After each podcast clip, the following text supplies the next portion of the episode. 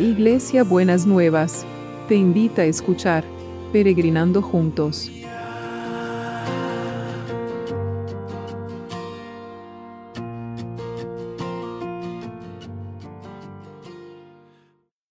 Buenos días mis peregrinos y peregrinas, ¿cómo andan para este miércoles? ¿Qué tal han pasado ese martes?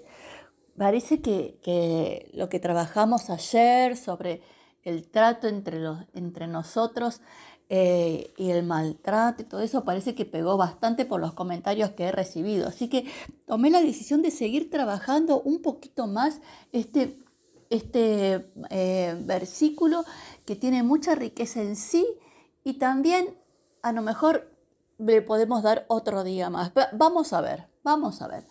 Entonces les vuelvo a repetir el, el pasaje. Está en Zacarías 7, 8 y 9. El Dios Todopoderoso también me dio este mensaje. Ustedes deben tratar a los demás con justicia, amor y compasión. No maltraten a nadie ni hagan daño a los demás. En vez de hacer planes malvados, cuiden de las viudas, de los huérfanos, de los pobres, de los refugiados. Bueno, acá están todos incluidos, ¿no es cierto? Eh, entonces dice, deben tratar a los demás con justicia. Y me gustaría que pongamos un poquito el énfasis en el día de hoy en este tema que es ser justo en, los vínculos que tenemos con las personas. ¿No es cierto? Muchas veces cuando nosotros escuchamos a alguien, eh, eh, sobre todo en las relaciones interpersonales y más en las más cercanas, cuando nos empieza a decir algo, ya levantamos todas nuestras defensas y empezamos a juzgar lo que nos está diciendo y a decodificar muchas veces erróneamente el sentido que el otro le está dando al mensaje que quiere darnos. Entonces, ¿qué sería juzgar con justicia? Sería despojarme de mis prejuicios, despojarme de mis, de mis defensas y poder ver si lo que el otro me está pidiendo o el otro me está expresando o el otro eh, me está eh, planteando es lo que el otro le pasa, independientemente si yo esté de acuerdo o no. Entonces, si al otro le pasa de tal manera, ¿qué sería juzgar con justicia? Entender lo que el otro le está pasando, aunque yo no esté de acuerdo, aunque lo vea de diferente manera. Muchas veces cuando lo que el otro no, cuando lo que la otra persona nos dice no nos gusta, entonces nosotros ignoramos o suprimimos o no oímos y entonces eh, nos quedamos ahí eh, dejando de lado lo que esa persona eh, nos ha dicho o nos ha planteado, no le damos valor, ese es el punto, no le damos valor a lo que la persona nos dijo y, y entonces seguimos adelante en la nuestra. Eso no es juzgar con justicia. Es juzgar con justicia es ser capaz de tratar de entender verdaderamente cuál es el mensaje que el otro me está dando o que yo estoy dando al otro y poder evaluarlo correctamente, como poder hasta, hasta poder decir, lo que vos me querés decir es esto y esto y esto y esto, para saber si verdaderamente estoy eh, entendiendo lo que me querés decir. Eso sería juzgar con justicia. En vez de cerrarnos, como yo decía que yo trabajé durante muchos años en un hogar de, de, varones, en un hogar de niños de varones, y los varones decían que se amotinaban, amotinarnos y entonces encerrarnos y eh, tomar distancia de la situación. Entre comillas, me separo no me divorcio, me separo de la situación porque no le quiero dar valor ni entidad a eso. eso. no es justicia, eso no es justo. Eso no es justo. A veces nos pasa cuando vamos retando a los chicos. Ustedes vieron que los chicos dicen, ay mamá, no es justo. Porque interpretamos las situaciones de acuerdo con nuestro código y no tratamos de entender verdaderamente qué es lo que realmente pasó y cómo afectó cada uno esa situación que, le ha, eh, que, estuvo ocurriendo. Entonces, quiero que examinemos en este día si estamos juzgando lo que escuchamos, lo que vemos, lo que sentimos, lo que decimos, si escuchamos con justicia y si sentimos que cuando nosotros hablamos, decimos, planteamos, el otro eh, o la otra, ¿no es cierto?, nos está escuchando, entendiendo con justicia. Es dar, la justicia sería dar a cada uno lo suyo, ¿no es cierto? Entonces, ¿qué es darme a mí en una relación? Es poder entender verdaderamente desde donde yo manejo y donde yo estoy expresando, desde el código que yo estoy expresando el mensaje. Y muchas veces decodificamos mal las situaciones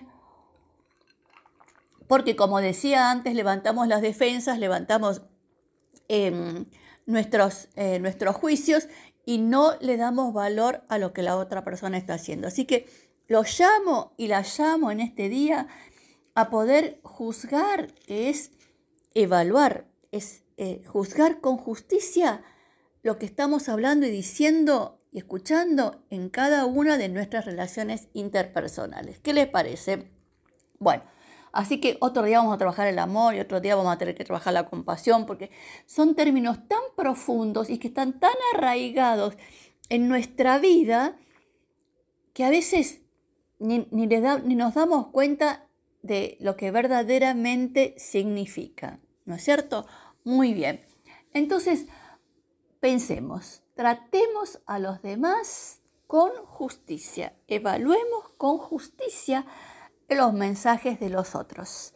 Señor, en este día te pido que el Espíritu Santo traiga luz, revelación y discernimiento para poder entender eh, cómo estamos juzgando las situaciones de los demás. Señor, no nos queremos olvidar de aquellos que están sufriendo en este día, aquellos que están en una situación de necesidad en los hospitales, en las clínicas, en los centros de salud, que realmente seas vos el que sos su socorro, sos su sostén y que provees a cada una de sus necesidades. Señor, y que también estés cuidando a todo el equipo de salud para que pueda sentirse tranquilo y seguro, Señor, y esté, libralos a todos, los que están enfermos y los que nos están cuidando del temor a toda esta situación que es tan opresiva y tan agobiante por momentos, Señor. Que vos seas el que carga, con vos en la cruz cargaste todas nuestras cargas y que seas vos el que carga con todas nuestras cargas, Padre.